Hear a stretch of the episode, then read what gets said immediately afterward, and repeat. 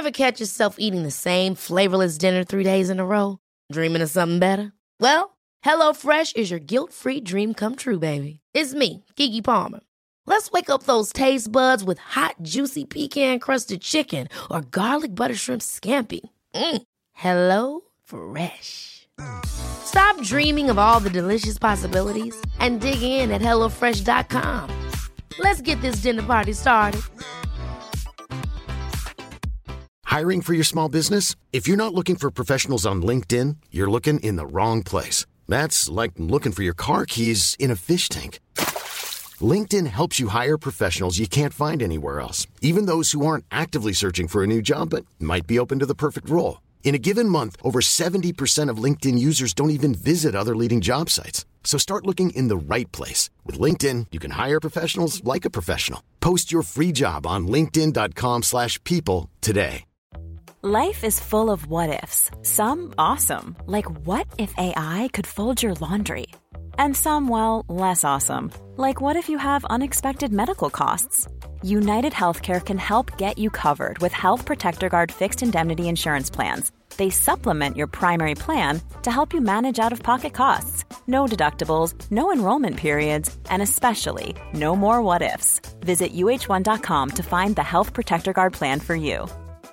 Quality sleep is essential. That's why the Sleep Number Smart Bed is designed for your ever evolving sleep needs. Need a bed that's firmer or softer on either side? Helps you sleep at a comfortable temperature? Sleep Number Smart Beds let you individualize your comfort so you sleep better together. JD Power ranks Sleep Number number 1 in customer satisfaction with mattresses purchased in-store. And now, save 50% on the Sleep Number limited edition Smart Bed for a limited time. For JD Power 2023 award information, visit jdpower.com/awards. Only at a Sleep Number store or sleepnumber.com.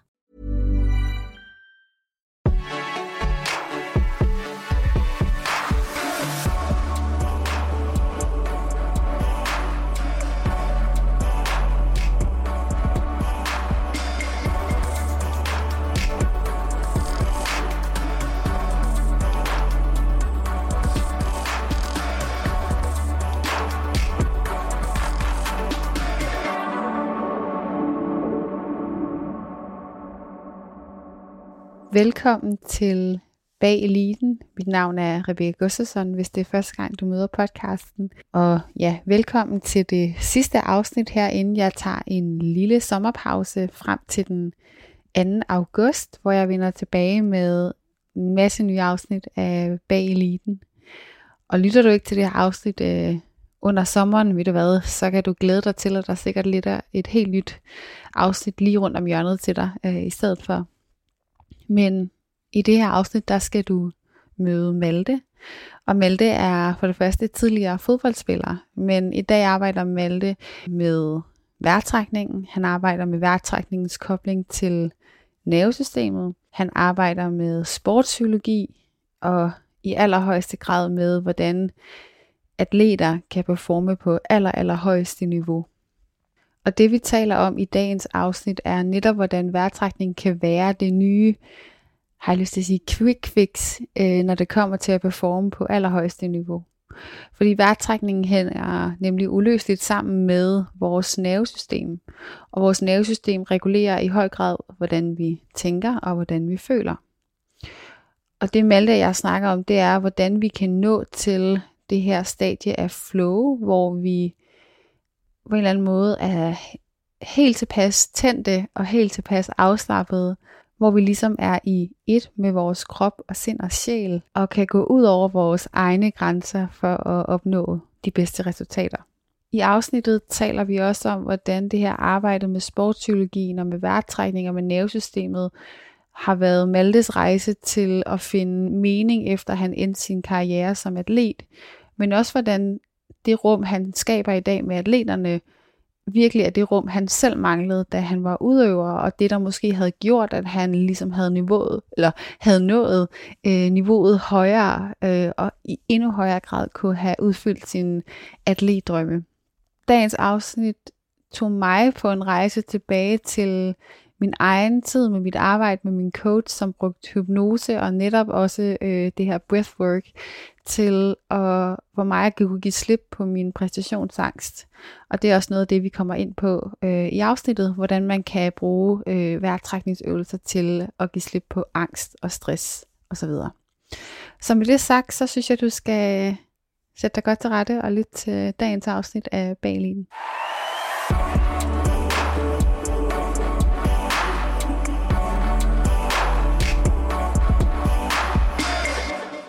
Velkommen til Bag Eliten, og velkommen til dig, Malte.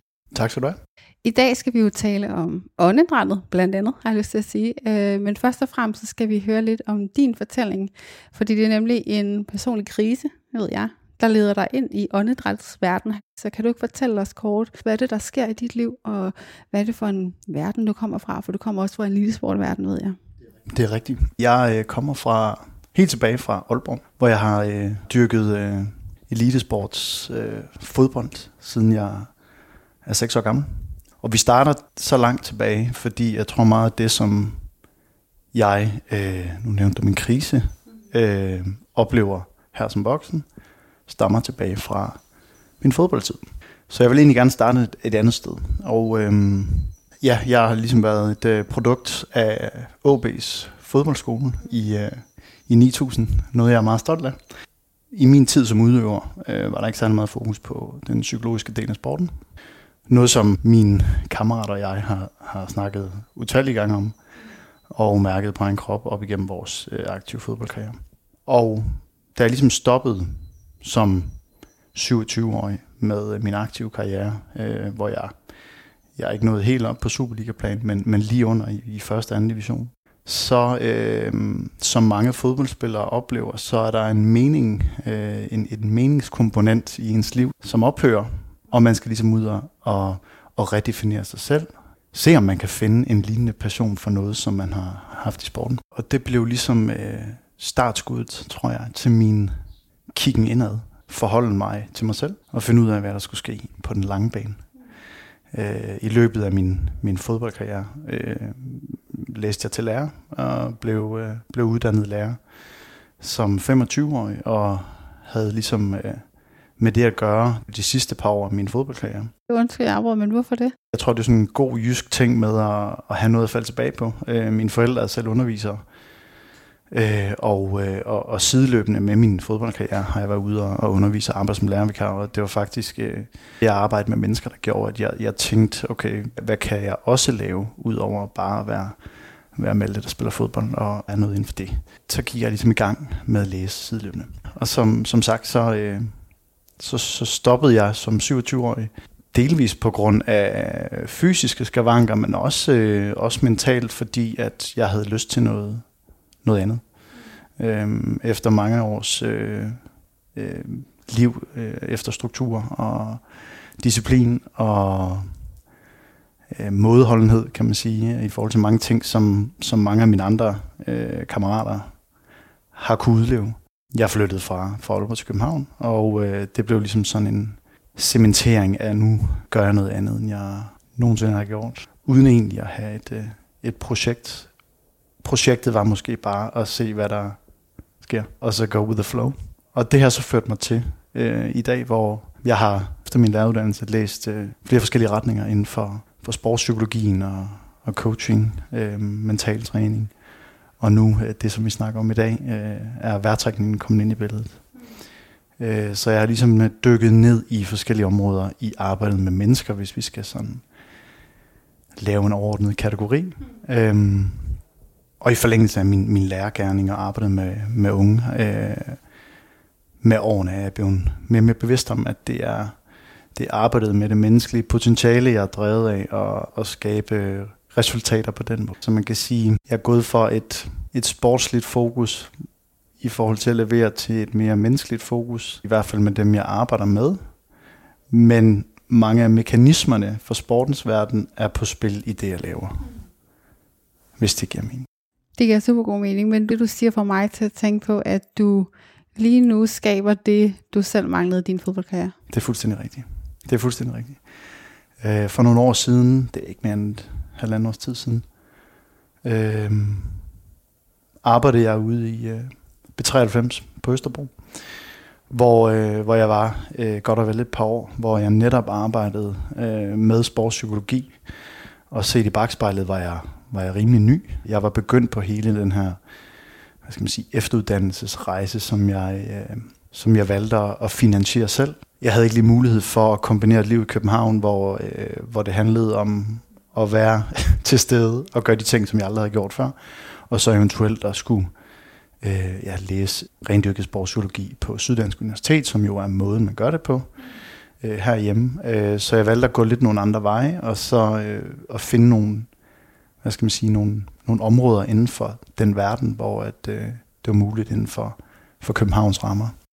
Du sagde tidligere, at, sådan, at der virkelig manglede det her psykologiske eller det menneskelige i fodboldsverdenen. øh, og det er sjovt, fordi jeg har lige hørt en anden øh, ekspert, som man nok er kommet ud et par uger før det her, fortælle om det, øh, og også det her med, den måde fodboldverdenen er virkelig er benhård. Så kan du lige sætte først måske nogle ord på, hvad er det, der gør altså fodboldverdenen så sådan psykologisk hård, for jeg ved, der er noget med, at I starter meget tidligt i det der elitesystem i hvert fald. Øh, jamen altså, jeg tror særligt som mand, også som kvinde, men, men som mand og i, i, hvad skal man sige, min generations tid, nu, kommer, nu er jeg, fylder 34 her øh, lige om lidt, men øh, den tid, hvor, hvor jeg ligesom var ungdomsspiller, var der ikke fokus på psykologi i sport. Og jeg tror, den, hvad skal man sige, den egen, jeg kommer fra, Nordjylland, ikke om man kan kun lokalisere det til Nordjylland, eller om det er Jylland i sig selv, er der jo lidt en kultur om, at man skal øh, løbe det væk, hvis man er ondt. Og, og det kan man overføre øh, til os øh, det mentale.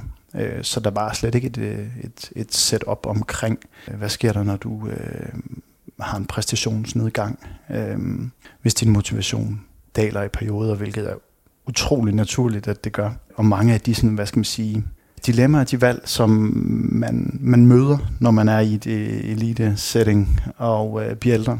Så det, der ligesom manglede, den psykologiske del, øh, som jeg har arbejdet med nu i en, godt og vel en, en 4-5 år, øh, var der simpelthen ikke på det tidspunkt, og jeg tror også, det var det, der gjorde, at jeg i løbet af min, min sådan civile arbejdskarriere, efter jeg blev færdig som lærer, begyndte at tænke over, okay, det her med at arbejde med mennesker, ja, en ting er at undervise øh, unge mennesker i noget, hvor de skal blive klogere.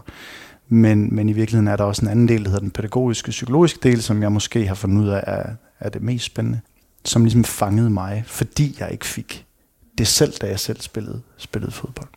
Og hvad gjorde det, at du ikke fik det? Altså, hvad er det for nogle kriser, det har sat dig ud for? Jamen altså, jeg øh, meget hurtigt blev min generation i OB udråbt som måske en af de mest talentfulde generationer i OB's, øh, i de sidste 25 år i OB. Jeg kan tydeligt huske det, at, øh, at vores generation blev ligesom blæst op til, til noget, noget særligt. Øhm, 89 og 88 årgangen. Og jeg var så uheldig at blive ramt af nogle skader på nogle tidspunkter i min karriere, hvor, at, hvor jeg mistede noget udvikling. Øh, og også ret tidligt oplevede, jeg tror det var tilbage i, i 7. klasse, hvor jeg ligesom var ude i, i over et halvt år. Efterfulgt af flere perioder i, i 8. og 9. Øh, klasse i gymnasiet, hvor, hvor ligesom de her langvejsskader erstattede hinanden med få, øh, hvad skal man sige, perioder imellem, hvor, hvor det egentlig kørte, og, og, og hvor jeg holdt mig skadesfri. Så allerede dengang øh, kyssede jeg lidt til bagsiden af medaljen, og at mærke på egen krop og, på eget sind, hvad, hvad, hvad de hårde perioder gør ved en. Øh, så jeg tror også, at øh, det gjorde, at jeg voksede rimelig hurtigt op øh, mentalt, og forholdt mig til livet på en meget alvorlig måde. Fordi når du ikke kan, hvad skal man sige, når du kan lave det, du brænder for, når du skal ind i styrkerummet, i stedet for at tage ud på træningsbanen uge ind uge ud, jamen så er det klart, at det sætter nogle psykologiske spor. Og, og det setup manglede jeg dengang, til at der var nogen, der kunne fagne. Men, men man kan sige, den anden side af, af, af medaljen er jo så i dag, at øh, det er noget, der optager mig. Og det er øh, en mission, jeg er på med mennesker, ikke kun atleter, og, øh, og give noget af det, jeg ikke selv fik. Jeg har lige delt en fornyelig episode omkring sorg, Elise. Øhm, og hvis der er noget, jeg fik ud af den episode, udover at der var en masse guldkorn, så var det sådan helt det her med, at alle kriser ligegyldigt hvad, på en eller anden måde leder os hjem til os selv. Og det er jo også det, din fortælling allerede nu er et eksempel på. Øhm, og derfor er jeg også nysgerrig på, hvordan havner du ved åndedrættet?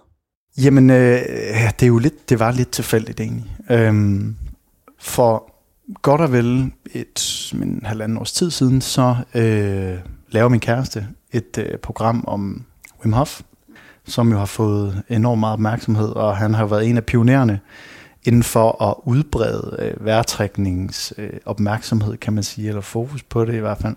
Og hun arbejder hos Alfa Damerne, journalist og podcastvært, hvis man ikke lige ved det. Det er også derfor, faktisk, jeg kender dig igennem. Øh, præcis. Bare lige så dem, der ikke ved det, er med. Og, øh, og der, øh, der prøvede jeg hans øh, træningsform, hvor man ligesom ligger og, og laver en hyperventilerende vejrtrækning i 30 vejrtrækninger og ånder ud og holder vejret. Det fik mig ned i min krop og ud af mit hoved på en måde, som jeg ikke havde prøvet før. Og ikke med nogle af de, hvad skal man sige, kognitive tilgange, jeg havde arbejdet med atleter med.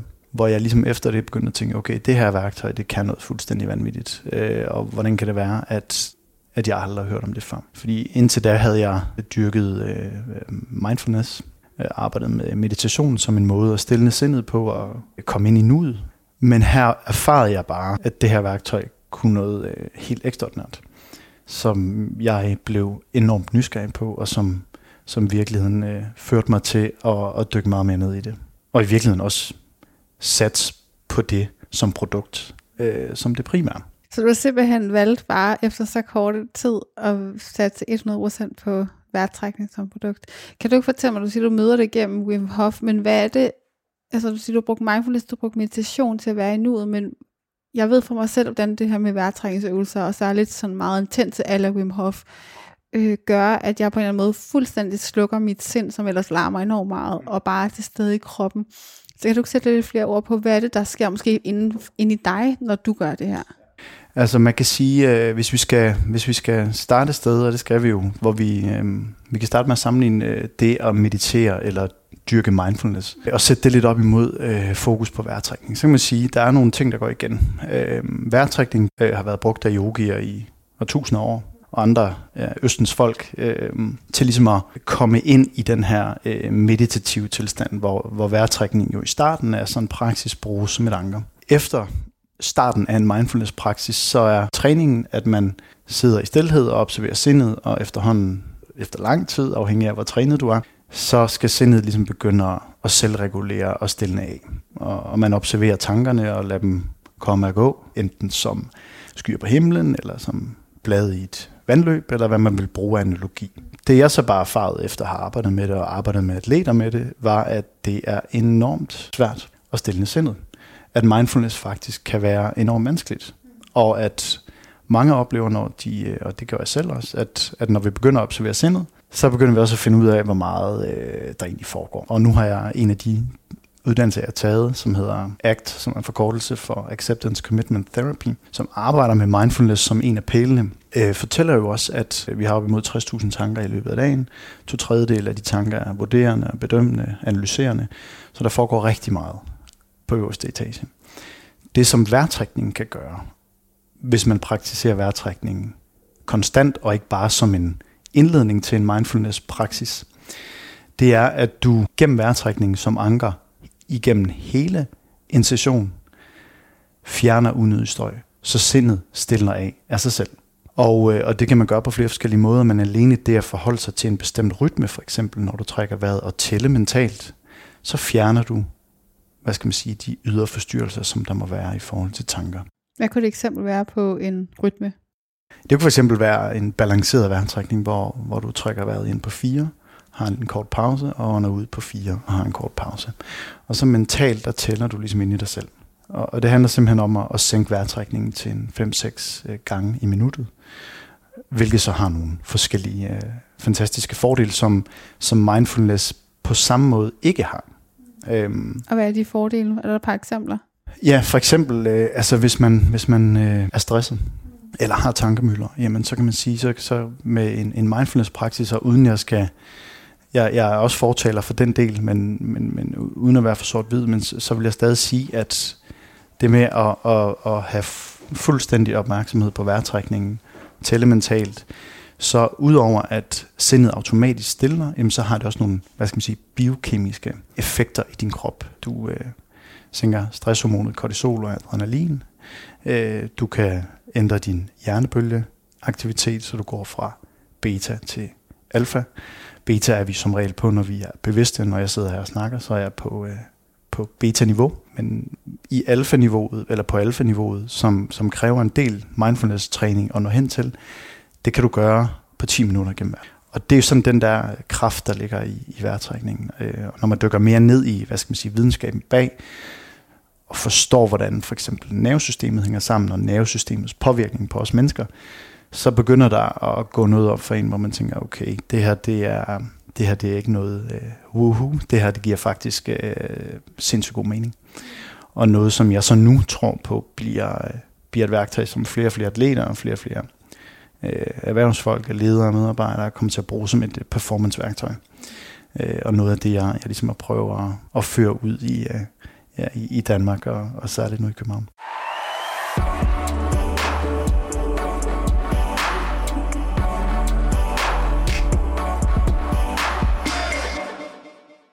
altså jeg havde inden, havde jeg faktisk skrevet noget ned og tænkt over netop det der med nervesystemet, både fordi jeg selv har et overaktivt nervesystem, men både også fordi jeg ved lidt om netop med vejrtrækning og øh, nervesystemet, og hvor vigtigt det er.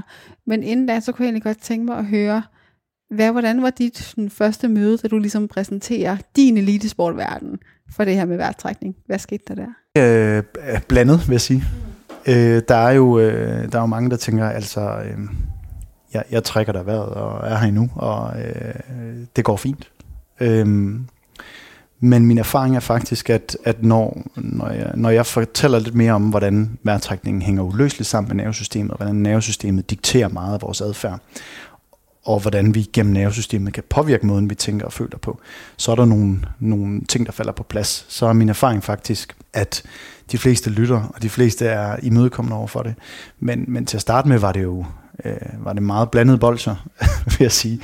Men det, der er fedt ved det her øh, værktøj, det er, at, øh, at når folk prøver det, så skal der ikke mere end 2-5 minutter til, før de så kan mærke, alright, det kan godt være, at jeg var lidt skeptisk, men, men, men jeg har det bedre nu. Øh, og, jeg, og jeg tænker bedre, jeg, jeg tænker simpelthen klar. Øh, så, så jeg vil sige, selvom, selvom jeg oplevede skepsis, så blev det ret hurtigt omvendt til, aha, det her det er for vildt give noget mere af det. Ja, fordi hvad er det, de her fodboldspillere eller andre atleter, du arbejder med, hvad er det, de mærker, når de begynder at bruge vejrtrækning som et værktøj aktivt i deres performance? Ja, man kan sige, nu, nu byggede jeg lidt bro mellem øh, erhvervslivet og sporten før, og man kan sige, uanset om du er øh, leder i en større virksomhed, eller om du er medarbejder, der skal ind og holde et vigtigt øh, oplæg eller møde, eller om du er, hvad skal man sige, elitesportsøver og skal ind og præstere øh, til en kamp, så er de samme mekanismer på spil. Det handler om at kontrollere sig selv, øh, og kunne være i en tilstand, der er balanceret, øh, ikke for overtændt, ikke for, for undertændt, kan man sige. Så det her med at, at, at møde en præstationskontekst, går igen om det så er i erhvervslivet og i sportens verden. Og, og hvad skal man sige, det her med at være for stresset, inden du skal gå ind og, og spille en, en fodboldkamp for eksempel blive bange for at fejle, håndtere modgang. Der er værtrækning bare en, øh, hvad skal jeg sige, sådan en... Vi, vi kan jo alle sammen godt lide quick fixes, men det her det er måske det quick fix, som mange, og jeg selv godt kunne have tænkt mig at bruge, da jeg selv var, var atlet, men som mange kommer til at drage sindssygt meget fordel af. Fordi det er den nemmeste måde at forbinde sig med sig selv på at få reguleret sin spænding, som man kalder det i sportspsykologien. Så det er jo effektivt i forhold til at nedbringe stress. Det er effektivt i forhold til at håndtere angst, regulere angst, og få etableret et, et, ordentligt mindset, få styr på sine tanker, og få styr på, sin, på de store følelser, der dukker op, når man skal ind og performe. Ikke at vi skal fjerne de ting, men vejrtrækningen er en måde at, at sætte nogle af de ting i system på, og, og skabe de bedste forudsætninger for, at man leverer det, man gerne vil. Det er sjovt, det du siger nu, får mig til at tænke på, øhm, da jeg svømmede, der kunne vi snakke rigtig meget om sådan noget, der hedder vandføling, og det var derfor, man ofte træner så meget, fordi man skal have føling med vandet, sådan rent faktisk fysisk. Men jeg kan også huske sådan scenarier, hvor jeg føler, at jeg er i et med vandet. Jeg føler lidt, at jeg er i sådan en parallel verden, eller sådan et tunnelsyn, hvor jeg bare kan du ved, jeg kan presse mig selv ud over min egen grænser, men det føles ikke hårdt, det føles, og jeg er sådan, som du siger, på den ene side er jeg helt vildt tændt, men jeg er også helt vildt rolig. Øhm, og i det, du fortæller det med vejrtrækning, og også nogle af de oplevelser, jeg selv personligt har haft, er det bare det, der får, altså det får mig til at tænke på lige præcis de øjeblikke, og hvor sindssygt, jeg kunne performe på en måde, som du siger, som ikke var stressende, ikke gjorde mig nervøs, ikke gjorde mig noget som helst andet, end den gav mig sindssygt meget glæde. Det er enormt vildt, at øh, man sige, det krævede jo hårdt arbejde for at nå dertil. Men det synes jeg er interessant, at bare med vores vejrtrækning gennem, det, altså, det kan jo tage et par minutter, øh, kan vi nå til det der stadie, og det er jo det, altså, at sige, livet, det vildeste lykkeros på en eller anden måde. Det er det fuldstændig, og det er jo en tilstand af flow, du taler om, ja. hvor at man er altså mentalt overvågen, man er klar i hovedet, og fysiologisk afslappet. Og jeg kan selv huske de bedste, de bedste kampe, når jeg tænker tilbage på min egen karriere, de bedste kampe, jeg har spillet, der har jeg været i en tilstand af ro, men hvor jeg har været fuldstændig klar i hovedet og følt mig i et med det, jeg lavede. Og det er jo sådan, hvad skal man sige, den klassiske definition af at være i en flow-tilstand.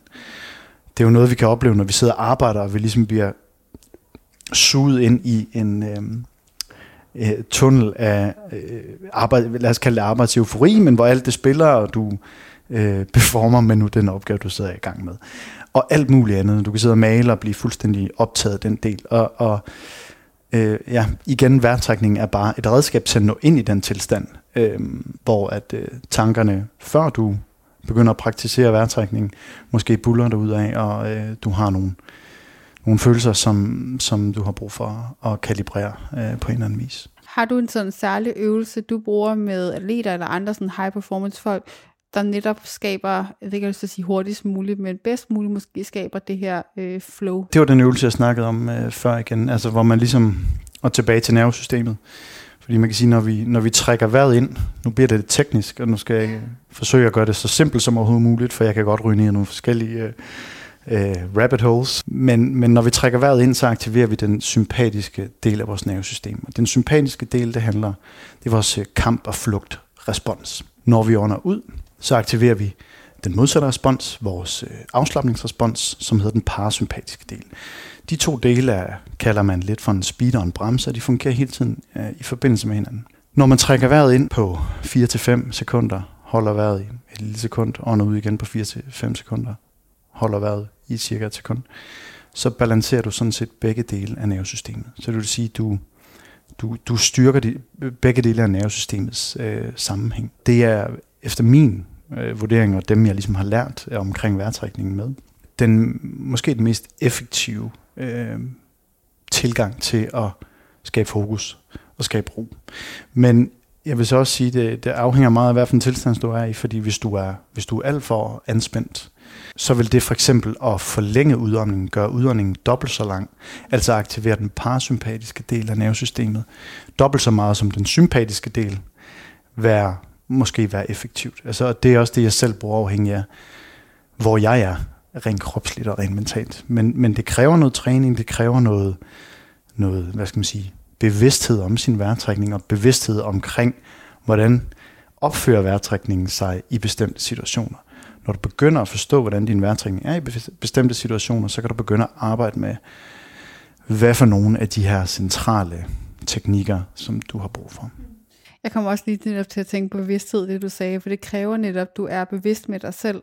Og jeg tror rigtig mange, om det så er atleter, eller hvem nu end der lytter med, der er det rigtig mange kreative mennesker også, ved jeg, med, øhm, og kan se sig selv i, i de her elitefolk. Øhm, men anyways, så tror jeg, mange måske er nysgerrige på, hvordan øhm, begynder jeg at få den her bevidsthed med mig selv og med min værtrækning. Så har du en idé om, hvordan du har gør det?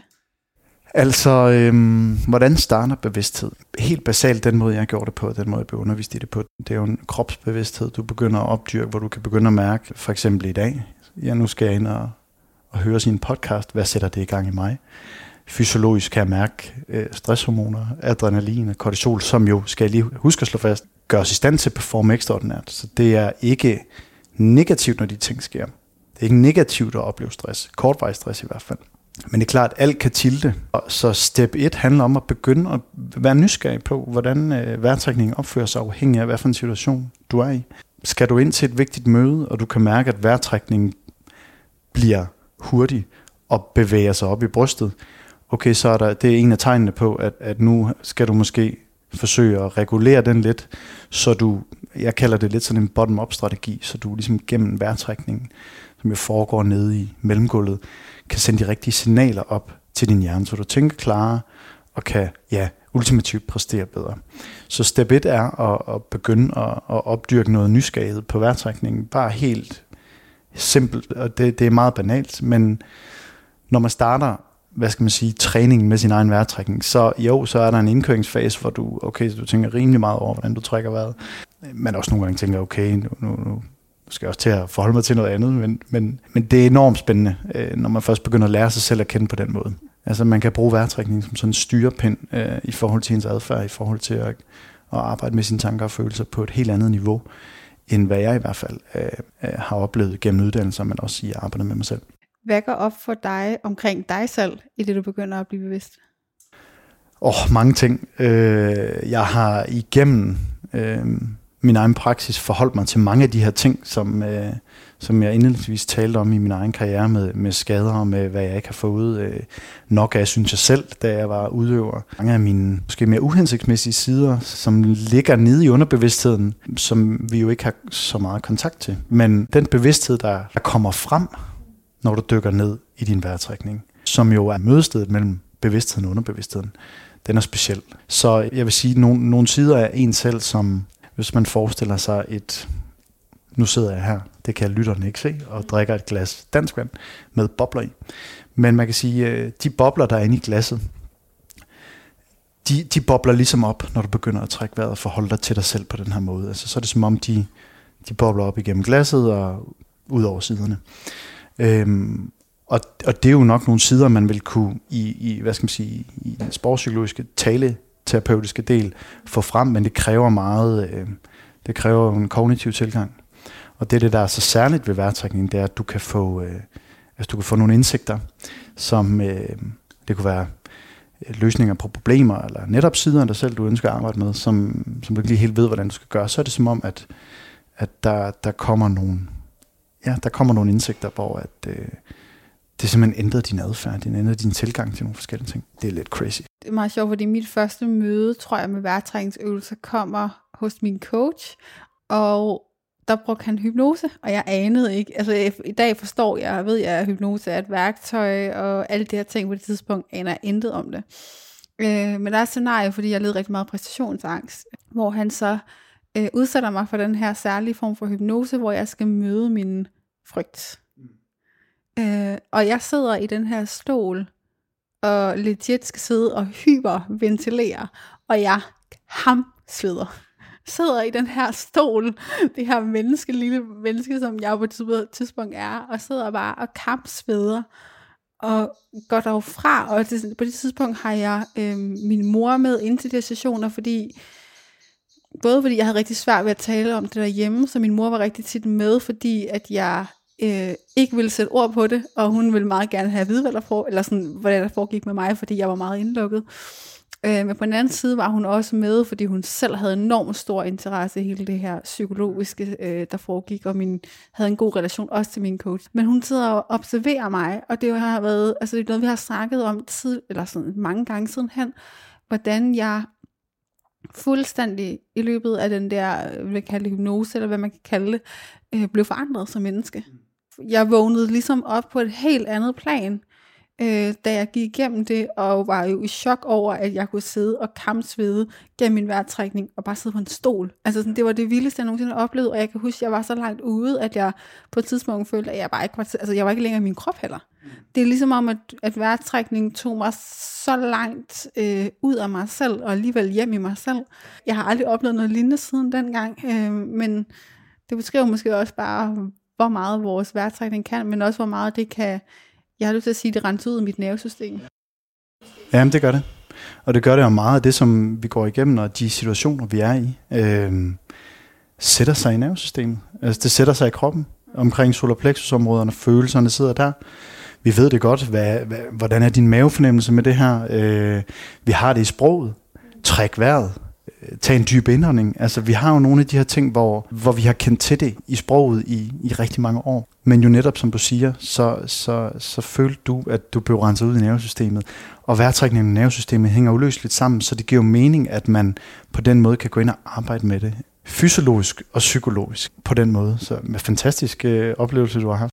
Ja, og også, altså det er jo noget, det er meget sjovt, når jeg tænker tilbage på nu, at den vej, jeg selv er gået om bevidsthed og dykket ned i alle de her redskaber inden for alt fra psykologi til spirituelle, til værtrækning osv. osv. Øhm, så er det en meget interessant, hvordan jeg bare sådan helt intuitivt, eller tilfældigt, eller hvad man vil kalde det, har blevet udsat for nogle af de her ting i en tidlig alder, uden jeg har været bevidst om, at det har været altså en ting. Jeg anede ikke, du ved, jeg, jeg startede jo til coach, fordi min træner sagde, jeg tror, det er en god idé, hun kommer til coach. Her er der en, vi kender. Øh, han brugte det som værktøj. Det var også tilfældigt. Jeg anede ikke, at man ikke naturligt i coaching brugte hypnosen som værktøj. Altså, det var bare, han var brugt det som værktøj. Jeg troede, man kunne du ved, det troede jeg var tilfældet for alle andre, men det var det så ikke, vidste det sig. Men det var det helt rigtigt for mig, fordi netop som du siger nu, rigtig mange af mine traumer sidder i min krop. Og hvis ikke, og det har jeg lært siden, for jeg har også prøvet at gå til psykolog og alle mulige andre ting, øh, men jeg har bare lært, at hvis du ikke arbejder med mig personligt, øh, på et holistisk plan, hvor det både er krop, sind og sjæl, har jeg lyst til at sige, der bliver aktiveret, så får jeg aldrig løst problematikken. Og det tror jeg er så vigtigt, og også jeg synes, det er inspirerende, at du netop både har taget fat, i, hvad kan man sige, sportspsykologien, men også åndedrættet. Fordi jeg tror, med de to ting som kobling, så tror jeg, du når sindssygt langt med arbejdet med atleter og med generelt performance mennesker. Fordi det er jo de to ting, der skal til, i hvert fald i mine øjne, for at man lykkes med at få givet slip på de traumer, man nu end har med sig, eller angst, eller whatever det er, og nå videre til det stadie, hvor man kan være meget mere flow.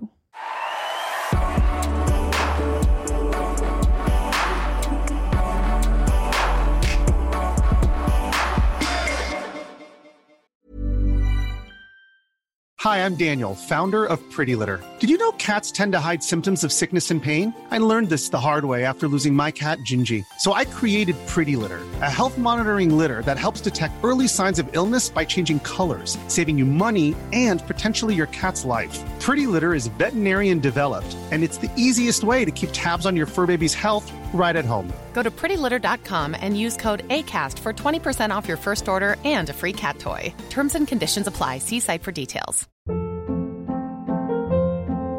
Hold up. What was that? Boring. No flavor. That was as bad as those leftovers you ate all week. Kiki Palmer here, and it's time to say hello to something fresh and guilt-free. Hello Fresh. Jazz up dinner with pecan-crusted chicken or garlic butter shrimp scampi. Now that's music to my mouth. Hello Fresh. Let's get this dinner party started. Discover all the delicious possibilities at hellofresh.com. A lot can happen in three years, like a chatbot may be your new best friend. But what won't change? Needing health insurance. United Healthcare Tri Term Medical Plans, underwritten by Golden Rule Insurance Company, offer flexible, budget friendly coverage that lasts nearly three years in some states. Learn more at uh1.com. Quality sleep is essential. That's why the Sleep Number Smart Bed is designed for your ever evolving sleep needs. Need a bed that's firmer or softer on either side? Helps you sleep at a comfortable temperature? Sleep Number Smart Beds let you individualize your comfort so you sleep better together. JD Power ranks Sleep Number number 1 in customer satisfaction with mattresses purchased in-store. And now, save 50% on the Sleep Number limited edition Smart Bed for a limited time. For JD Power 2023 award information, visit jdpower.com/awards. Only at a Sleep Number store or sleepnumber.com. Altså nu har vi snakket lidt om det her med nervesystemet, og det ikke skal blive for teknisk, men nu bliver jeg jo lidt nær nysgerrig. Så kan du ikke måske dykke ned i noget der mere sådan netop teknisk omkring, hvad det værtrækning og nervesystemet hænger sammen? Ja, altså man kan sige, at øh, vores værtrækning er styret af et område i hjernen, der hedder medulla oblongata. Og som jeg var inde på tidligere, så for hver værtrækning, du tager, for hver ind- og udånding, du tager, jamen så, så, så får du forbindelse til det autonome nervesystem.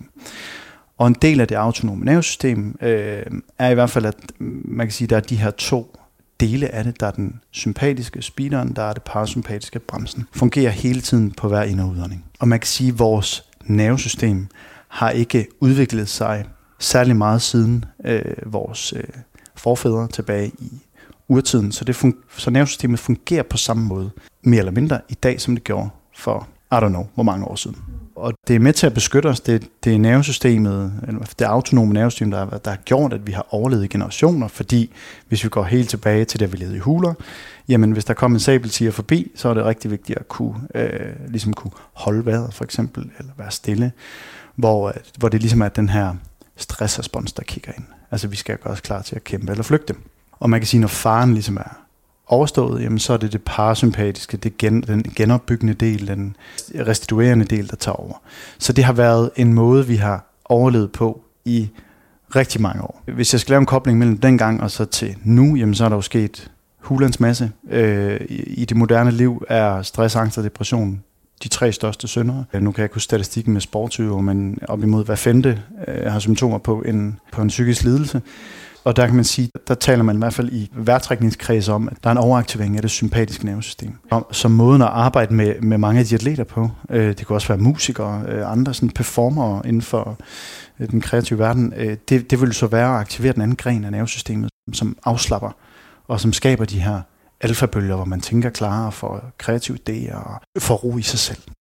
Jeg tænker, og min tese og mange andres tese er, at vi i dagens Danmark, øh, eller i den vestlige verden, vi simpelthen har indrettet, konstrueret et liv, hvor at der er simpelthen for, det, det går for stærkt.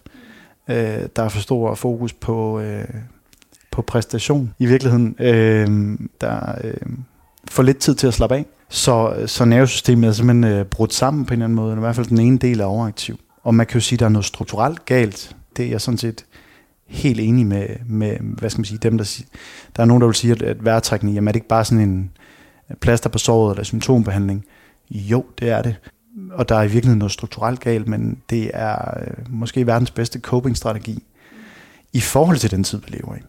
Så mange af de atleter, du kender, og mange andre, som ligesom bryder sammen, eller bryder bryder sammen med stress og, og, og har det svært, jamen øh, der er vejrtrækningen en gave, en, en, en, en, hvad skal man sige, en kropslig tilgang til at arbejde med, med, med fysiologi og, og psykologi på en, en meget simpel og håndgribelig måde. Og det fede ved vejrtrækning er jo, det er, nu, næv, nu nævnte jeg, at det var en coping verdens bedste coping-strategi.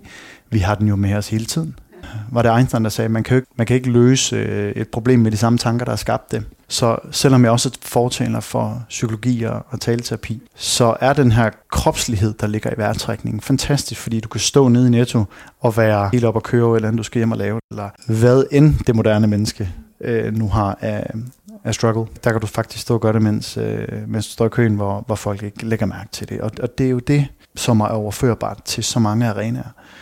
Øh, og, og derfor der er simpelthen flere, der skal begynde at lære det her, fordi at, øh, det, det er en kæmpe nøgle til vores tid. Øh, uanset om der er noget strukturelt forkert, så er det en, en gave, som, som ja, jeg har gjort til, til min mission og skal ud og for, fortælle og, og undervise i og, og arbejde med. Og hvis jeg nu står som træner derude, først og fremmest måske, hvordan kunne jeg så begynde at få det her værktøj, selvfølgelig for dig ud, det vil jeg altid anbefale, men at få, hvis jeg nu tænker, at jeg rigtig godt tænke mig at begynde at implementere det her værktøj til mine atleter, eller til vores hold, eller whatever, hvordan kommer man så i gang? Ja, det vil være fedt at få mig ud, øh, så jeg ligesom kan holde et oplæg omkring, hvordan man kan gribe det an, fordi man kan gribe det an på rigtig mange måder.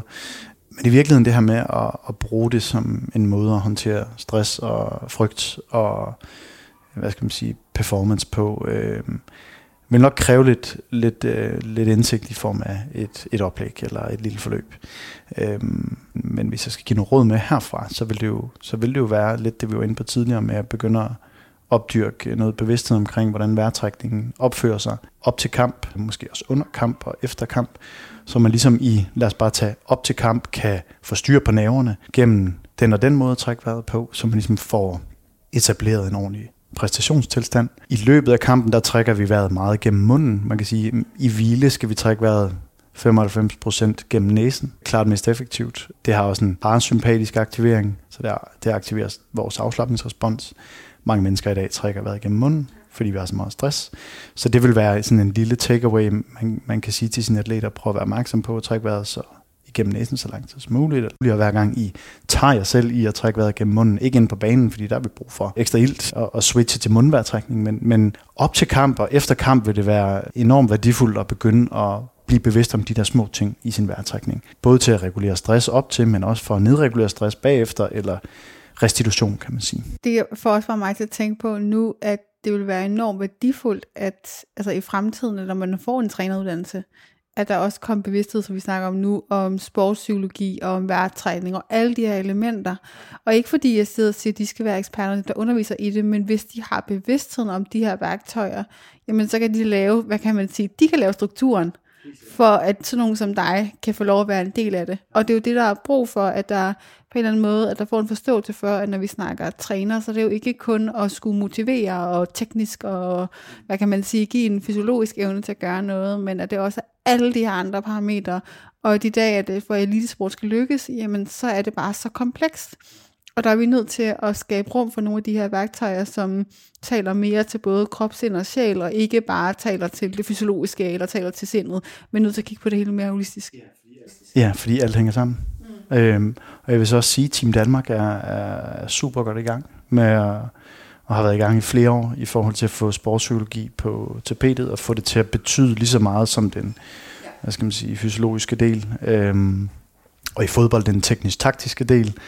Øhm, og, og, og DBU har faktisk lige lavet en, øhm, en uddannelse til, til kommende træner, hvor, hvor, hvor de ligesom fokuserer på fodboldpsykologi, så øh, der er en bevægelse i gang, en lyksalig bevægelse i gang, hvor de kommende trænere, de moderne trænere, begynder at forstå nogle af de her psykologiske mekanismer, der er på spil. Øh, takket være ja, blandt andet DBU og Team Danmark. Så det er jo bare fantastisk. Jeg, jeg ved ikke så meget om andre sportsgrene, fordi nu har jeg primært fokuseret på, på, på fodbolden, men, øh, men, men der kan i hvert fald se, at, at udviklingen går den, går den rigtige vej, og det er jo, det er jo fantastisk for vores kommende generationer, i, i hvert fald øh, inden for den del. Men også noget af det, jeg, jeg tit måske har sagt i podcasten, det er, at jeg oplever rigtig meget, at de unge atleter, altså dem, som sådan øh, forældre med mig, sådan midt 20'erne og yngre, øhm, har en enorm stor nysgerrighed øh, og bevidsthed, og de altså selv opsøger mange af de her ting, eller er åbne over for det. Og de ting, at for mig har det været sådan, det gør mig virkelig glad og optimistisk, selvom der på den ene side er så meget bekymrende, jeg også oplever virkelig mange kriser blandt de unge atleter, så gør det mig også glad, at de er sig selv lidt næsten forebyggende, har jeg lyst til at sige, opsøger de her værktøjer, og begynder at tænke for sig selv og tage ansvar, øh, og jeg talte faktisk også i den, øh, snakkede om, den, hvad hedder det, episode omkring sorg, øh, kom vi på et begreb, der hed bæredygtig selvledelse. Fordi rigtig mange atleter, inklusive mig selv, lærer jo at tage ansvar for sig selv i en meget tidlig alder, det har du sikkert også selv gjort. Øh, men det kan også blive super toxic, hvor man sådan overgør det fuldstændig. Øh, men nogle af de her, hvis man kan få implementeret de her værktøjer på en balanceret måde, har jeg lyst til at sige, øh, begynde at implementere det i sin hverdag, jamen så kan man virkelig, altså et, opnå øh, en karriere, hvor at det at dyrke ligesport ikke er så ekstrem for sit liv, og to, også opnå en, en, en eller anden måde, bare, altså få meget mere glæde sin hverdag, har jeg lyst til at sige, hvor det at dyrke ligesport ikke skal øh, hele tiden være forbundet med konstante op- og nedture, men måske bare have lidt mere, så ikke så mange udsving, fordi det er i hvert fald det, jeg personligt selv har oplevet, at min e-sport-karriere var bare følelsesmæssigt, øh, altså de vildeste udsving fra at være totalt overekstatisk lykkelig til at bare være helt nede i et sort hul, og det skete hele tiden. Bestemt, og det du nævner er jo også et udtryk for, at de kommende generationer oplever mindre tabu omkring det at dykke ned i psykologiske aspekter, eller værktøjer til at arbejde med sig selv på, på et andet plan end blot, end blot det, hvad skal man sige, det sportslige, mekaniske, som, som den fysiologiske del, eller den, øh, hvad skal man sige, den, ja, nu nævnte jeg teknisk-taktiske del, som der sikkert også er i, i svømning jo, altså øh, i høj grad. Det er jo et udtryk for, at der øh, i, den, i de kommende generationer er en bevægelse i gang, der er rigtig sund, fordi at, øh, at vi hænger sammen, som du nævner, øh, og man i virkeligheden ikke kan isolere, øh, isolere det, som, som vi har været vant til, eller min generation har været vant til. Her inden vi går til lytternes spørgsmål, så har jeg bare lyst til at spørge dig, om er der noget, du sidder og tænker, det kunne jeg godt tænke mig at videreformidle til atleter eller high performer, som lytter med, som du ikke har sagt? En, en vigtig ting, tror jeg, i forhold til vejrtrækningen, det er, når vi, øh, når vi bliver sympatisk styret, når vi bliver stresset, så har vejrtrækningen en tendens til at bevæge sig op i brystet. Øh, og vi har en tendens til at trække vejret gennem munden.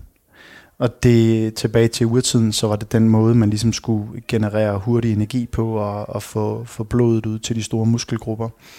Øhm, men, men allerede det at blive bevidst om den del, når det sker, tilbage til åndedrætsbevidstheden eller bevidsthed om vejrtrækning, der kan man altså vinde helt vildt meget. Og, og hvad skal man sige, man sige, modsætningen til den naturlige reaktion vil være at få bragt tempoet ned i vejrtrækningen, få lukket munden og forsøge at få vejrtrækningen så dybt ned i maven, fordi der aktiverer vi det andet system.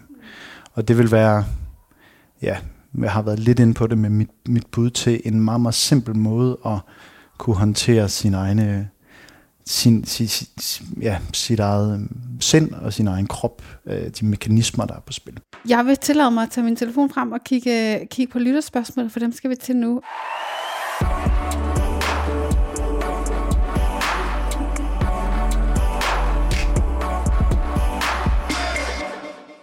Og det første, det kommer fra Melene, der spørger, om du har nogle bøger, du kan anbefale til at skulle læse noget mere om vejrtrækning. Det har, det har jeg. Jeg har rigtig mange. Mm. Øhm, og nu skal jeg prøve at huske, hvad de hedder. En af de, de allerbedste bøger, øh, som er skrevet af en, to forskere. Den ene hedder Patricia Gerbach, The Healing Power of Breath. Mm. Øhm, jeg mener, hun er jeg mener, hun er psykolog eller psykoterapeut, men hun har i hvert fald forsket rigtig meget i vejrtrækningen, og har ligesom øh, hvad skal man sige, destilleret øh, mange af de alverdens teknikker, der er, og måder at bruge vejrtrækning på ned og kogt det ned til nogle øh, ret simple måder at bruge det på. Og i virkeligheden er, er de fleste simple teknikker nogle af de mest effektive teknikker. Så The Healing Power of Breath, øh, så er der James Nestors bog, øh, som jeg bare, jeg tror bare, han kalder den Breath. Ja, jeg tror, min mor har nemlig for nylig læst den. Det var jo en, der er revolutioneret øh, hvad skal man sige, bevidstheden om, hvor vigtig vejrtrækning er. Øh, journalist, der har forsket i det i en fire år, tror jeg, eller undersøgt det i hvert fald, sammen med forskere. Ja, så der er i hvert fald de to, der er der de to bøger. Så er der øhm, en bog skrevet af Dan Brulé, der hedder Just Breathe, på engelsk, så vidt jeg husker. Ja. Dan Brulé, som er en lidt mere spirituel øh, lærer inden for værtrækning, men øh, fantastisk. Øh, så er der øh, en bog af en, der hedder Max Strom, som øh, hedder There is no app for happiness, mener jeg, som også bruger vejrtrækningen. Så er der en bog af vores kære danske øh, fridykker, Stig Severinsen. Jeg har faktisk glemt, hvad titlen, øh, hvad titlen lige er nu, men, men, men altså, man kan google Stig Severinsen bog, så kommer den frem på Google. Så er der en bog af en, der hedder Jesse Coomer, en amerikansk professor, som er gået fra at undervise til at leve af det her. Uh, The Practical Guide of Breathwork, tror jeg den hedder. A Practical Guide to Breathwork, eller The Practical Guide to Breathwork. En af delene, sådan cirka.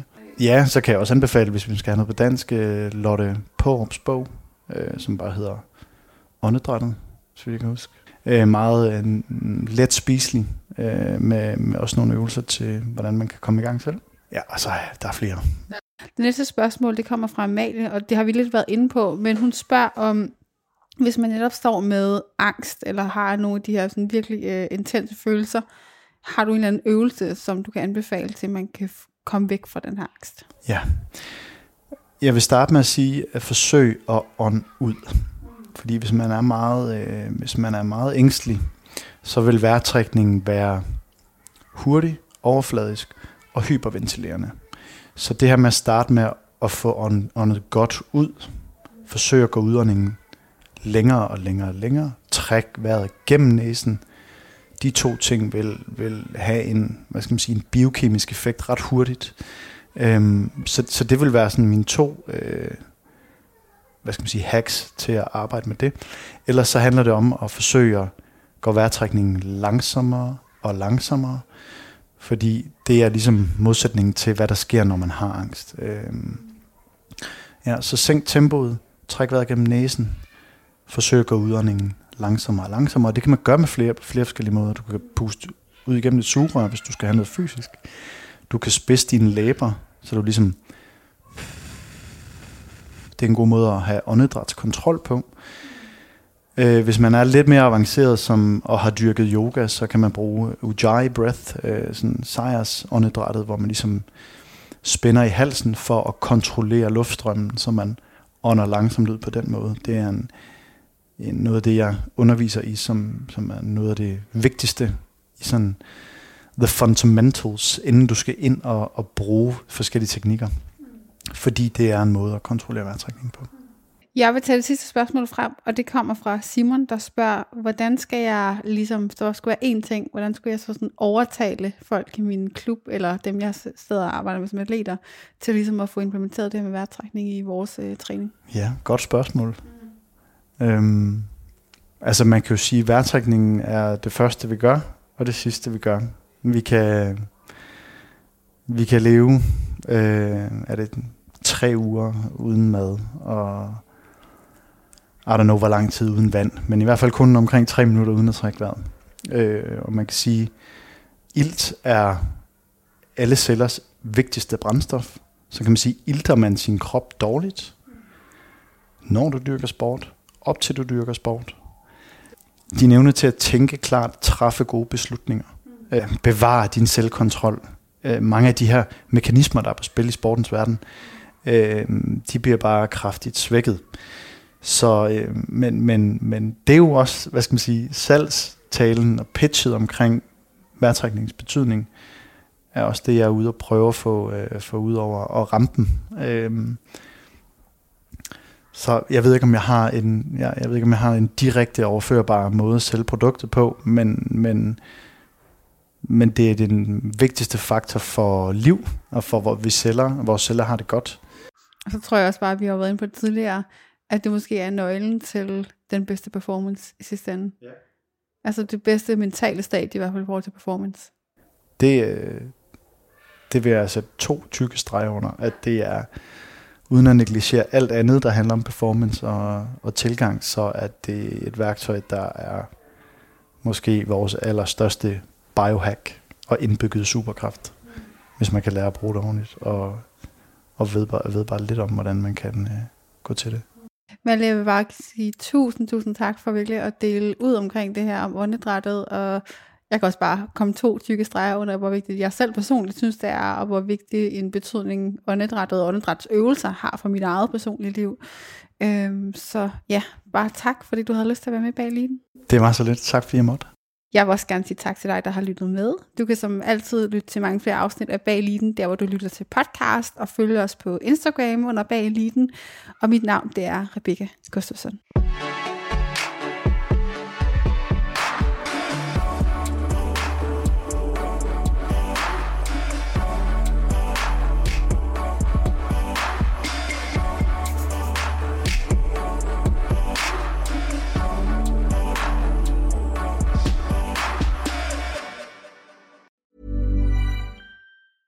Ever catch yourself eating the same flavorless dinner three days in a row?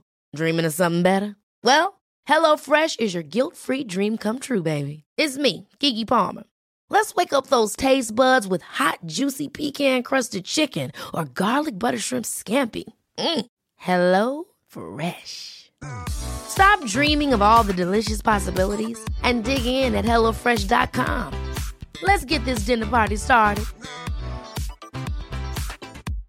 Imagine the softest sheets you've ever felt. Now imagine them getting even softer over time. That's what you'll feel with Bowl and Branch's organic cotton sheets. In a recent customer survey, 96% replied that Bowl and Branch sheets get softer with every wash. Start getting your best night's sleep in these sheets that get softer and softer for years to come. Try their sheets with a 30-night guarantee. Plus, get 15% off your first order at bowlandbranch.com. Code BUTTERY. Exclusions apply. See site for details. Hi, I'm Daniel, founder of Pretty Litter. Cats and cat owners deserve better than any old-fashioned litter. That's why I teamed up with scientists and veterinarians to create Pretty Litter. Its innovative crystal formula has superior odor control and weighs up to 80% less than clay litter. Pretty Litter even monitors health by changing colors to help detect early signs of potential illness. It's the world's smartest kitty litter. Go to prettylitter.com and use code ACAST for 20% off your first order and a free cat toy. Terms and conditions apply. See site for details. Even when we're on a budget, we still deserve nice things. Quince is a place to scoop up stunning high end goods for 50 to 80% less than similar brands.